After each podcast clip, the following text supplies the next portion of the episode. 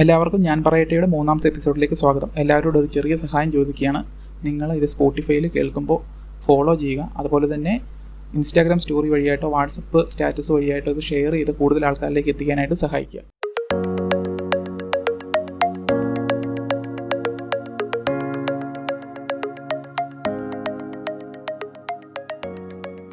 ലോകം മുഴുവൻ കോവിഡ് പത്തൊമ്പത് മഹാമാരിയുടെ മുന്നിൽ പകച്ചു നിൽക്കുകയാണ്.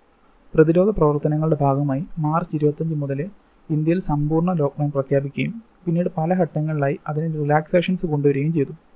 ഈ കോവിഡ് പത്തൊമ്പത് മൂലം എല്ലാവരുടെയും ജീവിത രീതി തന്നെ വലിയ രീതിയിൽ മാറിയിട്ടുണ്ട്. സാമ്പത്തിക സാംസ്കാരിക രാഷ്ട്രീയ മേഖലകളിൽ ഇന്ത്യയിലും ലോകം മുഴുവനുമായി മാറ്റങ്ങൾ വന്നു.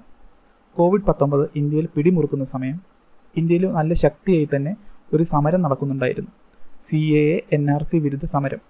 ഷഹീൻബാഗിലും യൂണിവേഴ്സിറ്റികളിലും മറ്റ് പലയിടങ്ങളിലും ഈ പ്രക്ഷോഭങ്ങൾ പല വിധത്തിൽ ശക്തിയായിട്ട് മുന്നോട്ട് പൊക്കോണ്ടിരുന്ന സമയത്താണ് കോവിഡ് പത്തൊമ്പത് വരികയും ആളുകൾ കൂട്ടം ചേരാനും ഒരു ഫിസിക്കൽ പ്രസൻസ് ഉള്ള സമരങ്ങളും പറ്റാതാകുകയും ചെയ്തത്.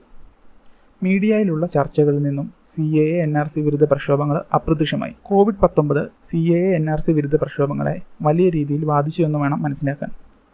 ഇന്നത്തെ പോഡ്കാസ്റ്റിൽ എനിക്ക് നിങ്ങളോട് പ്രധാനമായിട്ടും പങ്കുവെക്കാനുള്ള ഒരു കാര്യം കോവിഡ് കോവിഡ് പത്തൊമ്പതിനെയും അനുബന്ധ ലോക്ക്ഡൗണിനെ പിൻപറ്റി ഇന്ത്യയിൽ നടന്ന കുറച്ച് അറസ്റ്റുകളെക്കുറിച്ചാണ്. ഷർജിൽ ഉസ്മാനി ദേവാംഗന കലിത നടാഷ നർവാർ ആസിഫ് ഇക്ബാൽ തനുഹ ഗുൽഫിഷ ഫാത്തിമ മീറ ഹൈദർ ഷിഫ ഉർ റഹ്മാൻ സഫൂറ സർഗാർ. ഈ ആളുകളൊക്കെയും ലോക്ക്ഡൗൺ സമയത്ത് അറസ്റ്റിലായവരാണ്. എല്ലാവരും C A N R C പ്രക്ഷോഭ പ്രക്ഷോഭങ്ങളുമായി ബന്ധപ്പെട്ടിട്ടാണ് അറസ്റ്റ് ചെയ്യപ്പെട്ടിട്ടുള്ളത്.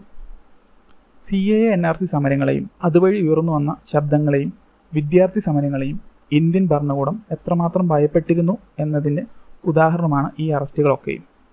ഇതിനോട് പ്രതികരിച്ച് തെരുവുകളിൽ ഇറങ്ങാൻ പറ്റാത്ത ഒരു സാഹചര്യമാണ് ഇന്നുള്ളതെന്നും ഗവൺമെന്റിന് നന്നായി അറിയാം.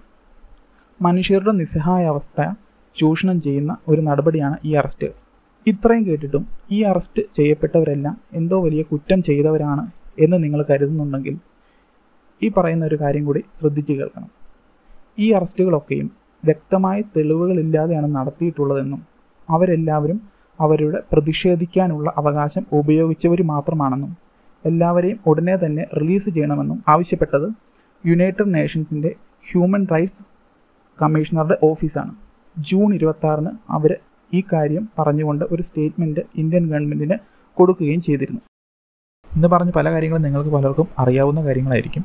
എങ്കിലും മഹാമാരിയുടെയും ലോക്ക്ഡൗണിന്റെയും കാലത്തും ഇങ്ങനെ കുറച്ച് കാര്യങ്ങൾ നമ്മുടെ ചുറ്റും നടന്നിരുന്നു എന്നുള്ള കാര്യം കുറച്ചുകൂടെ ആൾക്കാരെ അറിയേണ്ടതുണ്ട് എന്നുള്ള ഒരു ചിന്തയിൽ നിന്നാണ് ഇന്നത്തെ എപ്പിസോഡ് അവതരിപ്പിച്ചത്.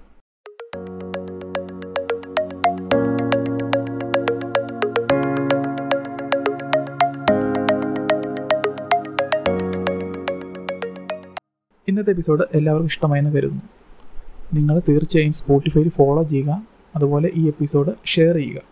കൂടുതൽ ആൾക്കാരോട് പറയുകയും ആളുകളിലേക്ക് എത്തിക്കുകയും ചെയ്യുക. എല്ലാ ശനിയാഴ്ച നമ്മൾ എപ്പിസോഡ് അപ്ലോഡ് ചെയ്യുന്നതായിരിക്കും.